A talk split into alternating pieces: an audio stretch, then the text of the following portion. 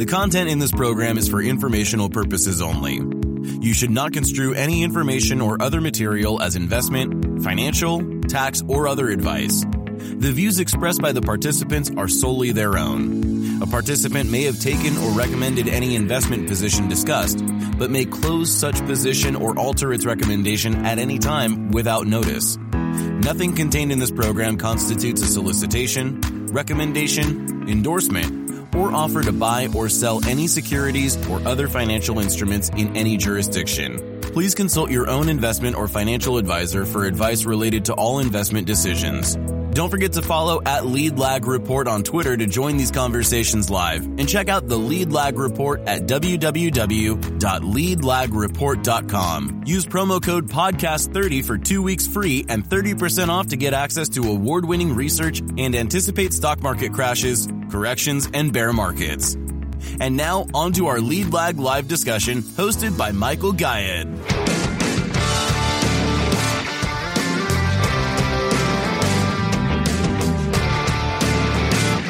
My name is Michael Gayed, publisher of the Lead Lag Report. Joining me there is Jeff Snider. Jeff, it's been a while since we did one of these spaces, but introduce yourself to the audience. Who are you? What's your background? How'd you get involved in interested markets? And what are you doing currently?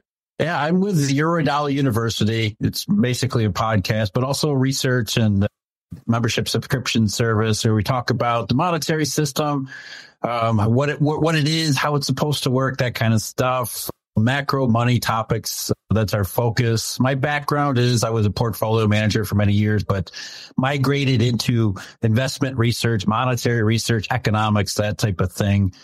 Basically, because there wasn't a whole lot of answers, especially after 2008, about what, what, what actually went down and, and what actually has happened since then. So I've been focused as an independent researcher on explaining exactly what goes on what the Eurodollar system is and why it actually matters. And that's that's really where I am now. We've got a podcast on YouTube, like I said, and a research subscriptions. Our website is eurodollar.university. Okay, so you said uh, your focus is on how the monetary system is supposed to work. Uh, last I checked, safe collateral is supposed to be less volatile than that which you're leveraging against that safe collateral. And obviously, what I'm talking about there is sovereign debt. I want to get your take on what's happened just more recently post Fitch downgrade because it does seem like we're in yet another treasury bond market crash. I don't know if I'd call it a bond market crash as much as a fluctuation because it's it's easy to look at these sell-offs as some monstrous thing. And you're right. There there isn't supposed to be this amount of certainly daily volatility or even that much attention on government bonds but it's understandable why there is given what are supposed to be so many headwinds for the space for really everywhere. I mean, yesterday or last night was a perfect example in the Japanese government bond market where they had a 20 year bond auction that was relatively relatively decently subscribed, but it tailed at the end there and it created a, a pretty substantial sell off. So there is a definite bond negative mood that is pervasive.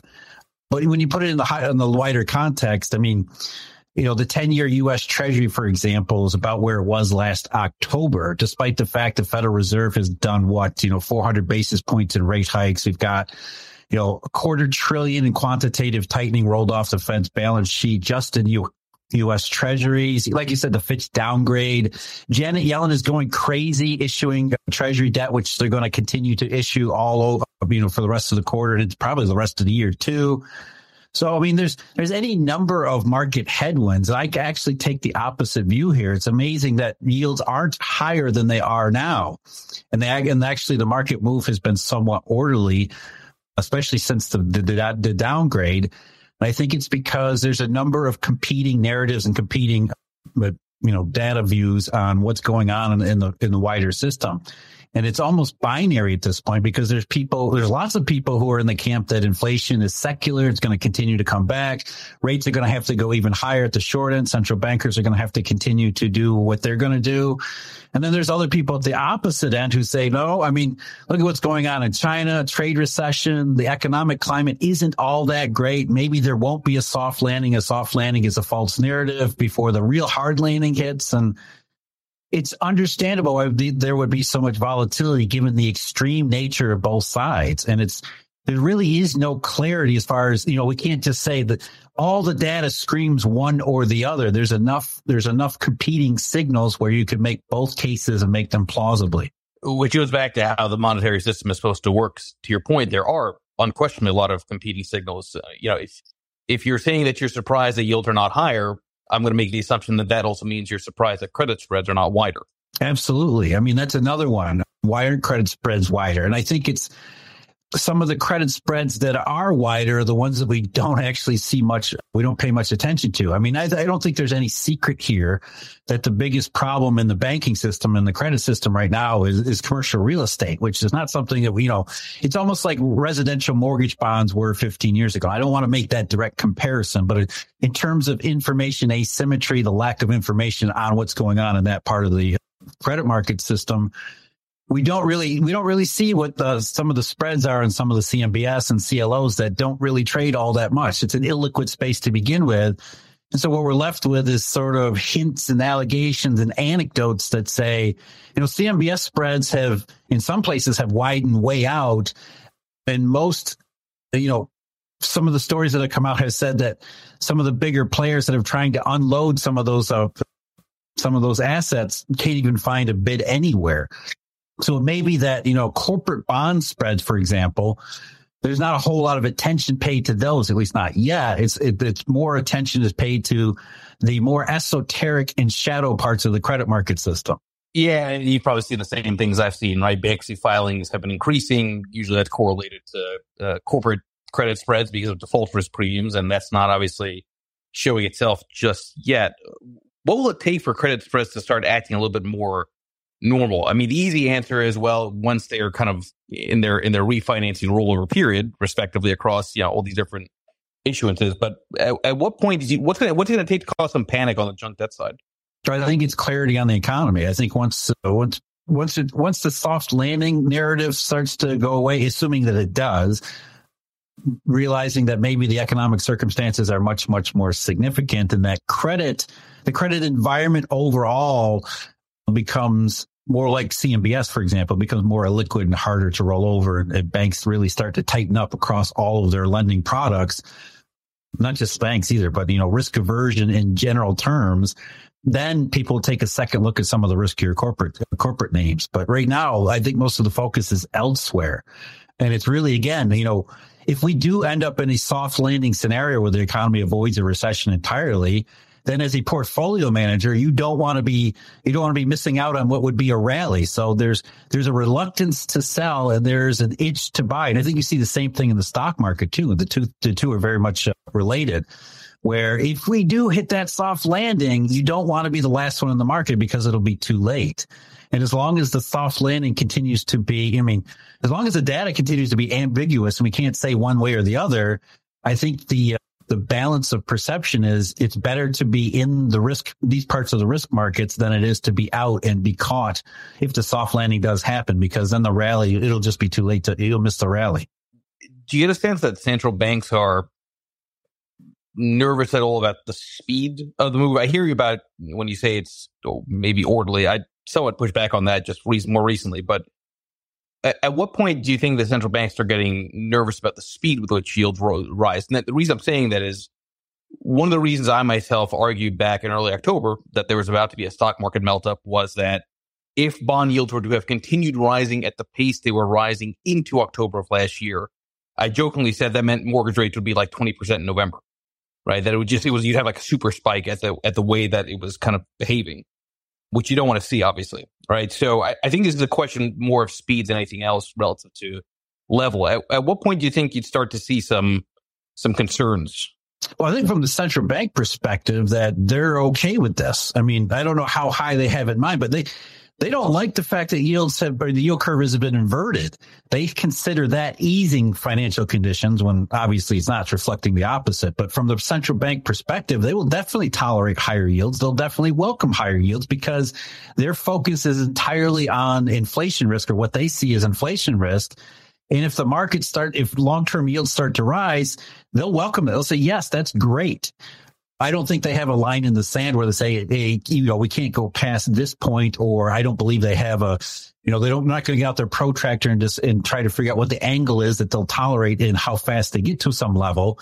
But as far as central banks are concerned, yeah, this, this is, this is not at all unwelcome. In fact, they, they would consider, I'm sure they do, they consider it to be exactly what they're hoping for. Right. But wouldn't that, wouldn't that then have negative implications on, on the health of banks, but you talk about then regional banks on steroids, you know, at that point, I would think. Yeah, that, well, I mean, the banking sector, as far as uh, again from the official position, I think their position is that everything's fine. We went through a bit of a crisis there and came out with with seemingly no economic damage whatsoever. Everything seems to be hanging in. So they're the the pain threshold from the official position is that much higher. Um, I think it's a false confidence, of, of, course, but you know, from as far as any kind of action on the part of the Federal Reserve or, or or anywhere else, I just don't see it because as far as they're concerned, they need to be more focused on inflation. And as rates rise, assuming they rise further, that's exactly what they're going to want to see. And they're going to welcome higher rates as, okay, now we're getting our act together. We're getting financial conditions to finally tighten all the way across the curve, which is what they want to see especially with the fact that they consider consumer prices to be really sticky and stubborn this year. So they're they're going to welcome the move here in the bond market. We'll be back after a quick break. Hello, listeners. Michael Gayed here from Lead Lag Live. Are you ready to take a deep dive into market trends, risk management, and investment strategies? Then you need the Lead Lag Report. Our in depth analysis helps you understand the financial markets like never before. And guess what? We're giving you a chance to experience it at a discounted rate. Visit theleadlag.report slash leadlaglive and get an exclusive 30% off on your subscription. Don't miss out. Level up your investment game with the Lead Lag Report. And now, back to our discussion. So I got to tell you, it's interesting. There's talk about confusing signals at the start of the conversation. There's all kinds of you know uh, different takes on where inflation is now. So I'm looking at the thread, and somebody noted that a friendly reminder: government bonds are still negative yielding if you measure inflation accurately.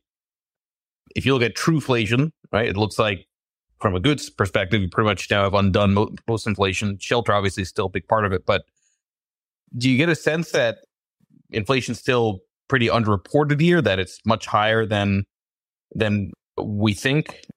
And listen, in fairness, most people will always say that inflation's higher than what's reported, right? Some of it may be true, some may not be. But where are we now on inflation relative to the negative yielding part of the arguments for bonds? Yeah, you'll never get a consensus on measuring consumer prices, which is almost a fool's errand anyway. I mean, you might as well just average a phone book if people remember what phone books were.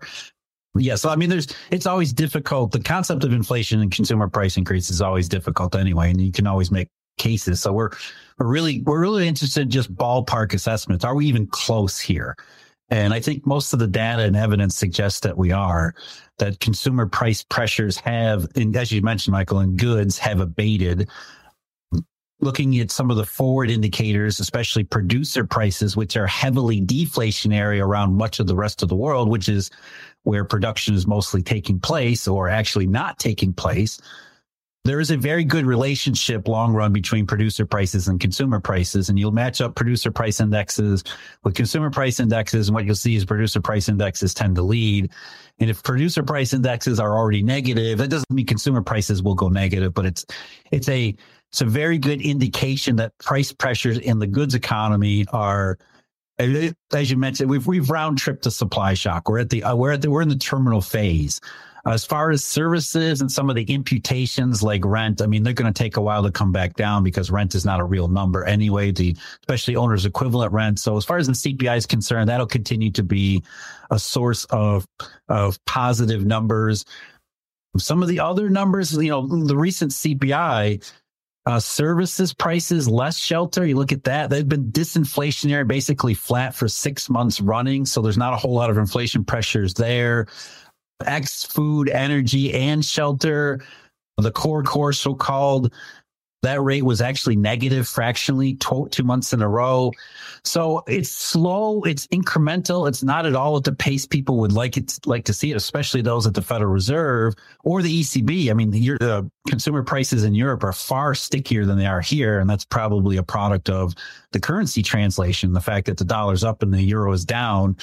In, in general, over the last couple of years, even though the euro has rebounded this year, so even though consumer prices are sticky, and that's really what central banks are focused on, the more forward looking stuff, especially production and trade numbers suggest that we're, that's where the real weakness is coming from. And that weakness is showing up in defl- disinflationary consumer prices, deflationary producer prices. And that's all leading us toward what wouldn't necessarily be the soft landing. So if you're looking at the case for disinflation as the the start of a deflationary recession, or at least in that window, and so I think that's what forms the the basis of the low yield camp is that we can see there's weakness and material weakness all around the world, including in consumer and producer prices that would that would definitely argue against the soft landing soft landing narrative.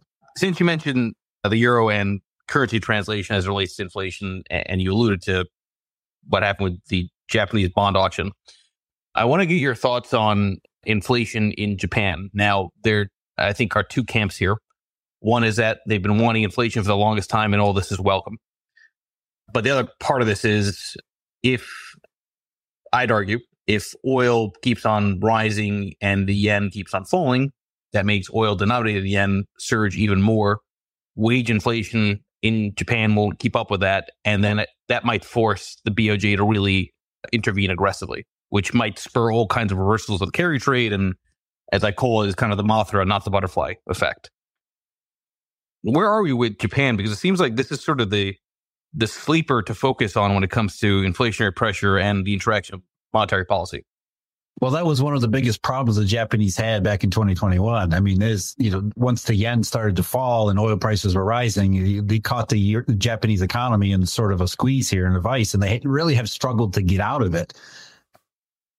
Some of the recent statistics really point that point that out and emphasize it. The GDP report from just this week for the second quarter, GDP was stellar. It was up at a six percent annual rate, but when you look at the internals, it was all just export accounting imports crashed at almost a 20% annual rate.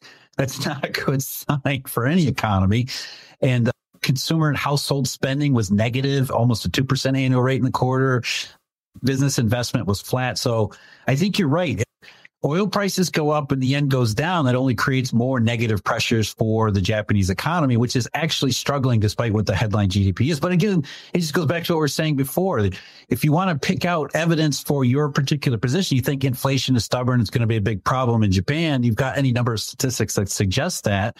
Whereas you look at it the other way and say, well, you know, Jap, I just, you know, Japanese just reported their trade numbers for the month of July, and they were pretty bad. You know, exports contracted nominally for the first time in a couple of years.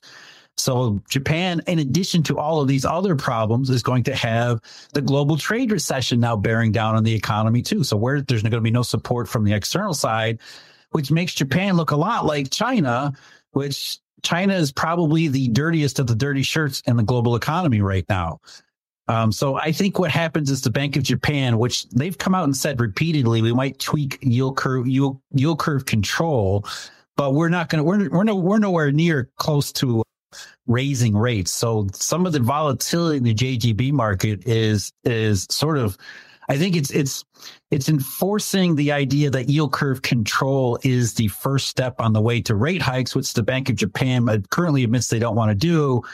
So inferring that maybe there's more consumer price pressures ahead through oil and weaker yen that maybe forces the Bank of Japan to do something that has absolutely nothing to do with Japanese problems, of course, which is the same thing around the rest of the world. I mean, what is what are rate hikes going to do to stop oil prices? What are rate hikes going to do in a weakened economy to get the yen to go back up in the other direction? So I don't, I, I, I don't, uh, there's not a whole lot of consistency here because there's so much uncertainty across the board. And it's really, you get into a situation where everything's almost binary at this point. It goes one way or the other, and there's really not a whole lot in between, which going back to the original premise here explains so much of the volatility.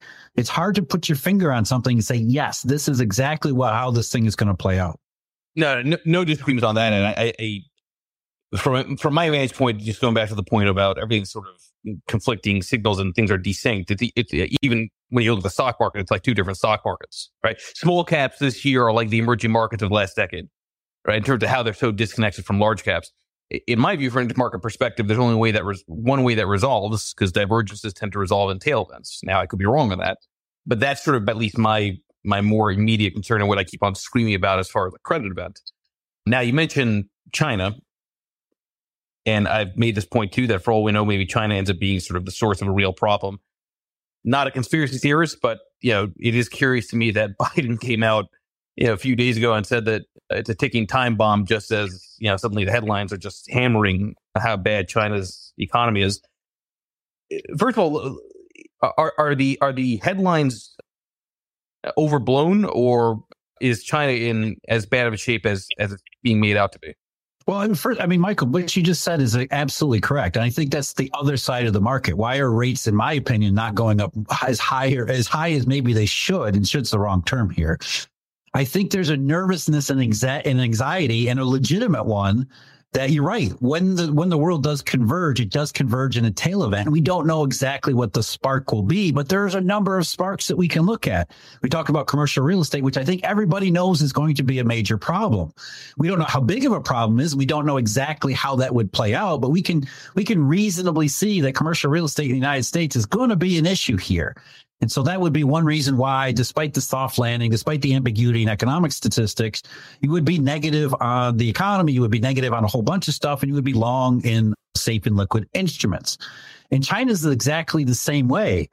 China could definitely be a global catalyst for a disorderly unwind because the Chinese are, first of all, they're an incredibly important part of the global economy. They're biggest buyers of commodities. And so whole economies and whole countries further down the supply chain are, are really sweating what's going on in China right now. And no, I don't think the, the headlines are overstating or overplaying or hyperbolic the case in China because uh, first of all, look at CNY. China's yuan continues to fall. It's almost yesterday. It was almost at the lowest level since January 2008, matching last fall's you know 730 to the dollar despite the fact that the PBOC has been trying to fix it stronger Chinese commercial banks are in the markets seemingly every day they don't seem to have a whole lot of impact so the markets as far as you know the currency market which is really the other side of US dollar providers are looking at China and thinking yeah, there's a whole lot of tail risk here too. And it's not hard to see why.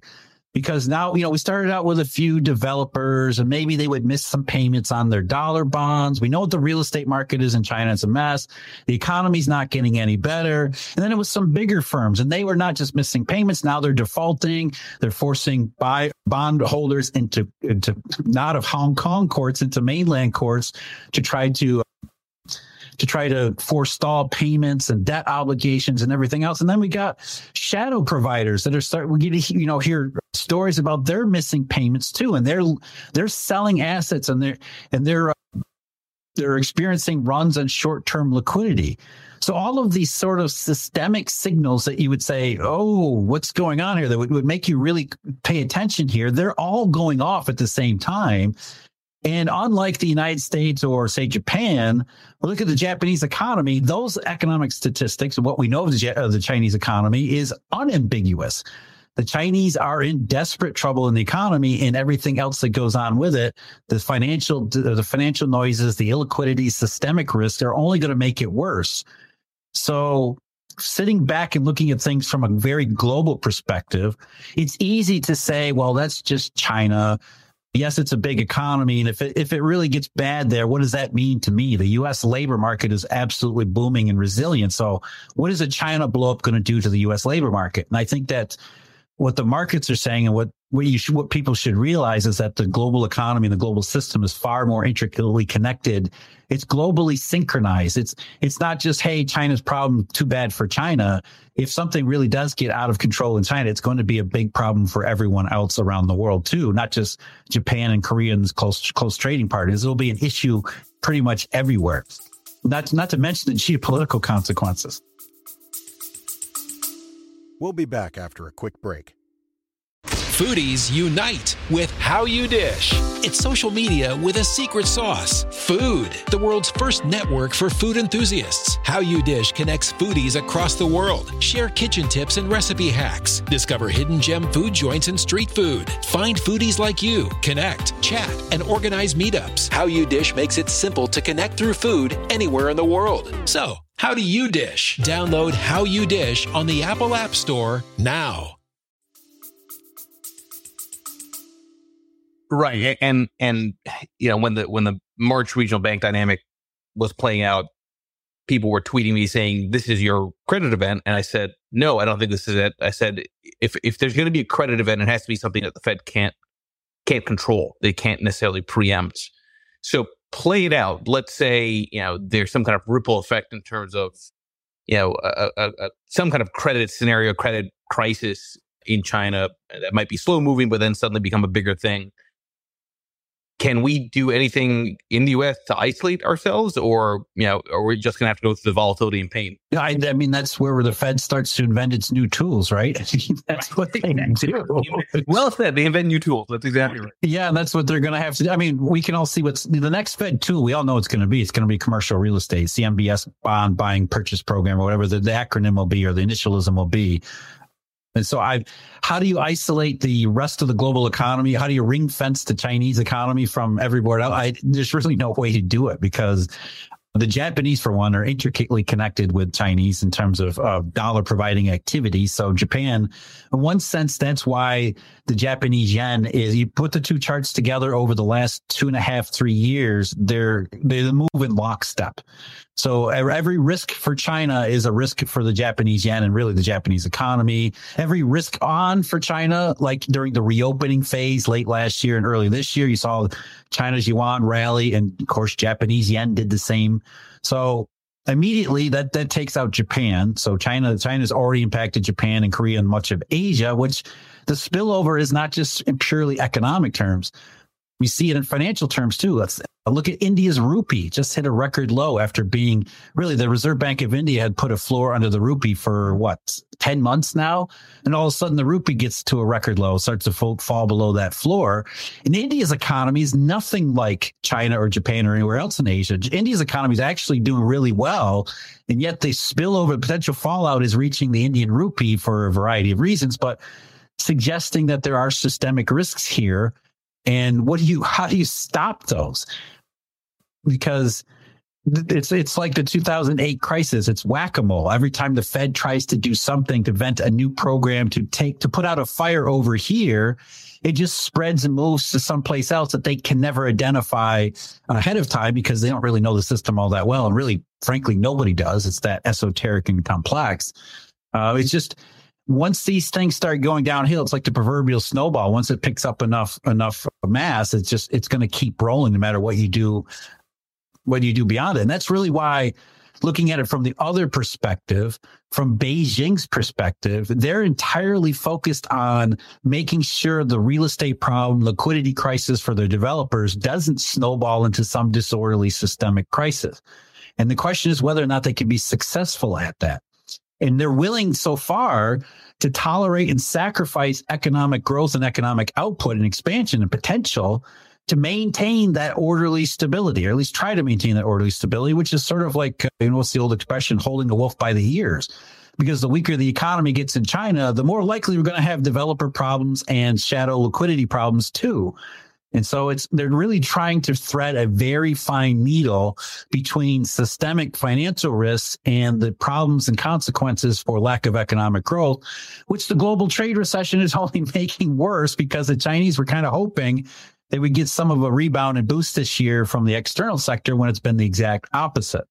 So as far as a confluence of really awful risks that right now are not necessarily risks, they're actually playing out in, as you mentioned, slow motion effect you know, I, it's it's it's never a foregone conclusion. It's never inevitable. You can see why markets are treating China the way that they are, and they're starting to. You know, they're really not starting to, but they're really thinking about what happens if if this really does go further. Not only will there be economic consequences as far as you know the Chinese economy, but what are the what are the potential potential pathways for a financial spillover beyond just, you know, a couple minor defaults in dollar bonds. I keep seeing these headlines, Jeff, of yeah, the Japanification of China.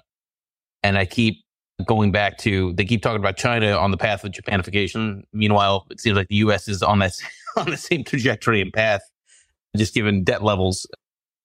What happens if if we're in this kind of, you know, multi-decade period where China just languages? I mean, I find it hard to believe that the U.S. economy and market can just diverge if you know, China goes the way of Japan. Well, I mean, that's part of deglobalization. It, you know, I agree with you. The the United States has been on the Japanification path path since August 9th of 2007. So we're, you know, 16 years into it already, whether people realize it or not. That's that's been the case. And that's one of the reasons why interest rates have been so low for as long as they have. It has nothing to do with the Fed and quantitative easing.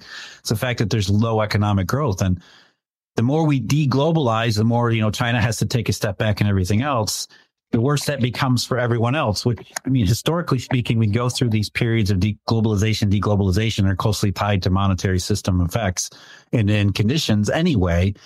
But I mean, from the Chinese perspective, they view this as we don't want to be Japan 1989. We can't. We don't have any choice here. So that's that's what's really informing Xi Jinping thought on socialism with Chinese characteristics for the new era. The most important part of that term, which is now a part of the Chinese Communist Party constitution, is the new era. And the new era, according to the Chinese, is it's no longer pre 2008. We can't count on a globalized economy that's everybody's growing and everybody's doing well. So what the Chinese are attempting to do is not go down the path that you just laid out. They realize if they don't do anything, then they are going to end up being Japan, where they're they're going to have lost decade after lost decade. Realizing they also have terrible demographics and a lot of other negative factors to consider too.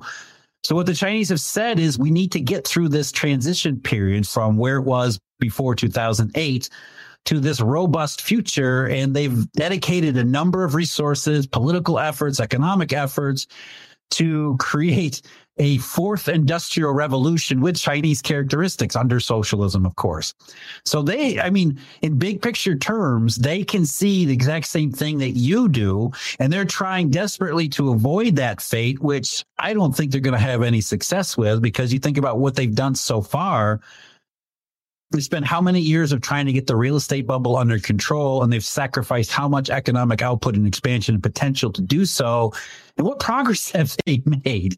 They're still in the same negative situation they were five six years ago with even less of an economy to support it.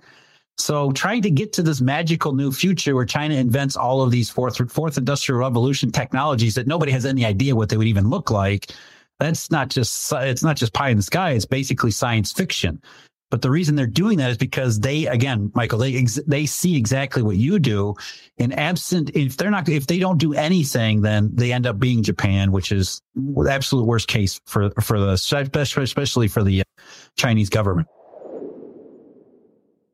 You know, stock buybacks certainly have their place. It's not like we should outlaw them, or they're not not necessarily the worst things in the world, but getting out of hand. I mean, it's part and parcel with the low economic growth, high liquidity fears environment where companies, instead of investing productively, choose instead to either use their own internal profit resources to buy back their shares, which is really nothing more than a, a, a monetary redistribution. And it's redistribution in a most un, in a very unproductive way, because instead of money and credit being channeled into the economy, as you're pointing out, which is what we would like to happen, successful companies building upon their successful by building more of their, their own company and hiring people, investing in the real economy to do so with stock buybacks, you're just channeling mo- much of those proceeds into an unproductive use, which is, you know, chasing asset prices, which would be fine if the stock market was raising funds for new startups. Then it would be a productive redistribution because then you would have profits from a successful business that gets redistributed to the stock market that then goes to startup companies and innovations that are raising money through IPOs. And then it would just be, you know, a, a, a, another step in a productive chain. That's not really what happens here. Instead, what happens is stock prices go up, which kind of it's sort of like a vortex, which causes other companies to do the same thing. And everybody's just throwing money at the stock market rather than the real economy. It becomes like a casino. It's a distraction and it's unproductive. So the issue isn't necessarily the debt. It's the inefficiency in the economic system that causes GDP to lag behind. And so really economic potential doesn't really support the amount of debt that's, that's raised either for productive or non-productive uses. Going back to China here, is there anything at all that can get animal spirits to pick back up when it comes to China? Eh, yeah, everyone's been waiting for a while for some kind of massive stimulus. PBOC, you know, did a, it looks like a surprise move, but it's not really much recently. But it just seems like they're they're really kind of stuck in terms of what they can do to try to revive activity in general. Well, I mean, the PBOC that's I think you know going back to one of the one of the reasons why there's so much volatility in interest rates here is there's also this expectation that the worse it gets for China, the more the Chinese are going to have to come to their senses, quote unquote. They're going to have to say, okay, we we want to you know we want to prioritize financial risk, but we really have more economic risk. Therefore, we're going to have to do what we used to do back in 2012 or 2009. We're going to announce this massive, uh, monstrous fiscal spending program. The PBOC is going to lower interest rates by you know half a percent at a time and continue to do so until they need to. They're really going to try to put the massive Keynesian textbook back to use. And I think that's one of the things that you see in commodities here and there and short run situations where every time a bad number for Chinese economy comes out, commodities will pop and it'll be because, oh, now Beijing's going to come to its senses and start to do a bunch of stimulus. I don't, I think that's a low probability. I think the Chinese are desperately, deathly afraid of financial risks. They don't want to restart, restart the uh, financial bubbles, the real estate bubble. It's already as, as big as it is, as big, as dangerous as it is. And as I said before, as little progress as they have made with it over however many years, they don't, they just don't think it's worth the risk. I mean, in choosing and prioritizing risk, they have shown tremendous patience and tremendous resolve to let the economy do what the economy is going to do, so long as it doesn't get out of control and, and, and really spiral into a real downside case. And so, if that's what it takes to move Beijing into stimulus, by then it's already too late. But there is that, there is definitely a, a widespread, I think it's pretty widespread belief that, you know, one of these days Beijing is going to wake up you saw it when the PBOC started to fix the CNY, uh, the, the central parity stronger back at the end of June. You saw a lot of com- a lot of commodity prices pop, iron and steel, for example, because that was sort of everybody thought. Well, a lot of people thought that was the signal. Beijing is finally waking up and coming to its senses. So maybe this was just a start before you know the massive fiscal spending program gets rolled out. And instead, the government just keeps talking about supporting the economy with no specifics maybe some targeted bailouts here and there. It's just, it's one of those binary functions of that goes along with everything else. The worse it gets for China's economy, but maybe that, maybe that means that it'll get better down the road. Which way do you pick? It's, it's really hard to tell.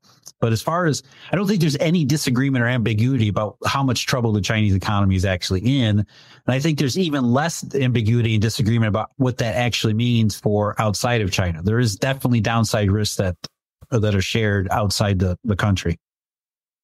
One area we haven't touched on is uh, Russia, and rubles had some pretty wild movement as of late.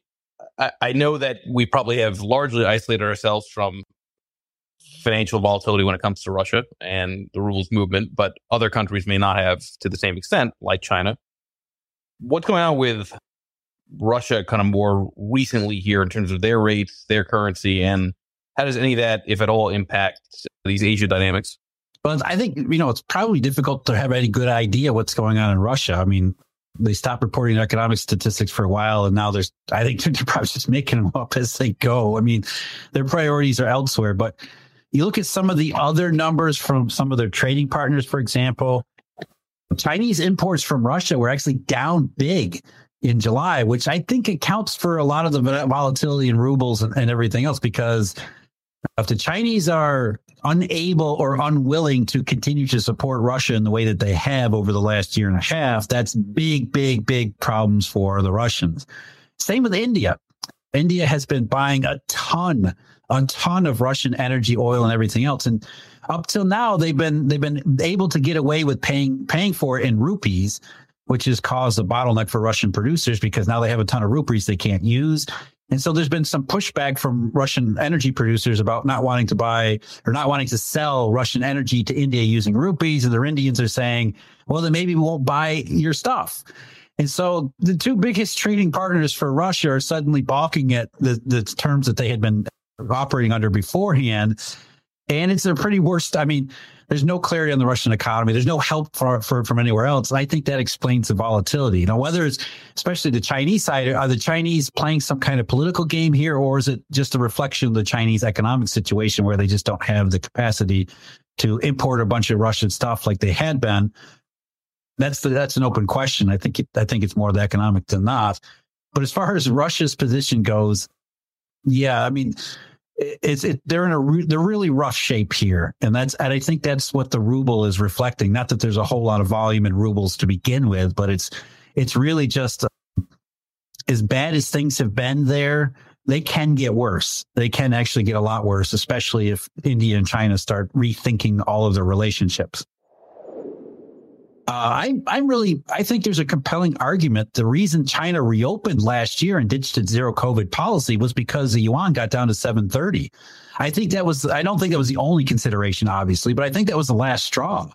Um, I don't think it was coincidence that as soon as that happened, after the PBOC tried to intervene in the currency, got commercial banks to intervene in the currency, and it didn't seem to work, just like now, all of a sudden not long after 7:30, you started to hear rumors about the Xi Jinping and Beijing were changing their tune on on pandemic restrictions. So, as far as how much the currency weakness plays in the uh, the the thinking of authorities on what they're going to do, I think it's a huge part, and it may be uh, the central bank doesn't want to go, you know, I, they've said all along they don't really want to get involved. They don't want to make the situation worse. And they are keenly aware of how rate cuts would be perceived in an, an environment where the currency is already near its, its low point from last year. So I agree with you. There's so many things that they're trying to consider but I think in the end, that's the, the point here is that the risks are just piled up. The negatives are just piled up all over the place. It's not really about Beijing as much as what is, what, is, where's the financial gravity really pulling China here? And not how much, uh, not how much, or what, what the, what the authorities are going to do about it. But I think it's beyond their control at this point. But there's no surprise. Everybody knows that Taiwan is under threat, and, and that's that's the next step for the Chinese, and it has been for a long time if you were Beijing and you did want to invade Taiwan, the last thing you would want is a worthless currency because as you're being isolated from the rest of the world, uh, you got to be able to survive and keep the lights on at home. Otherwise, you have no prayer of anything. So, whether or not that's something they're considering, it depends upon whether you think or how strong you you think their uh, their their their desire is to invade Taiwan and, and take things in that direction we can't deny that that's something they've considered because they've openly said so. And a, a, a yuan translation that continues to fall against any other, you know, against the dollar anywhere else, that's that's just going to make the Chinese economy even more of a problem. And I wonder if, you know, taking things in the other direction, that's the reason why they haven't already, because if you're prioritizing risk, maybe that's just too much of a risk. I mean, I'm talking about terms of the economy. What you would do to the economy in a you know a weakened state, it's just there's there's no good scenario there. There's no good way to, you know, how do you control the currency at the same time you're already having you know, problems in real estate? I mean, just enormous systemic risks that you would just ignite. It would just be setting a match to a powder keg. Yeah, Jeff. For those that want to track some of your thoughts and and follow you, aside from X slash Twitter, where do you point to? You can follow me on YouTube at Eurodollar University. I also have the website eurodollar.university. Has all the information about all that stuff. Simple as that. Everybody, please give a follow to Jeff and stay tuned. I'm doing another space in about 10 minutes talking about uh, what's going on in the cannabis space. So thank you, Jeff. Uh, we did this kind of last minute, but uh, you're a wealth of knowledge and I hope everybody uh, found this interesting and useful. Thanks for having me, Michael. I really enjoyed it. Cheers, everybody. The content in this program is for informational purposes only. You should not construe any information or other material as investment, financial, tax, or other advice. The views expressed by the participants are solely their own. A participant may have taken or recommended any investment position discussed, but may close such position or alter its recommendation at any time without notice. Nothing contained in this program constitutes a solicitation, recommendation, endorsement, or offer to buy or sell any securities or other financial instruments in any jurisdiction. Please consult your own investment or financial advisor for advice related to all investment decisions. Don't forget to follow at Lead Lag Report on X, Instagram, Threads, and YouTube, and check out the Lead Lag Report at www.leadlagreport.com. Use promo code podcast30 for 2 weeks free and 30% off to get access to award-winning research and anticipate stock market crashes, corrections, and bear markets.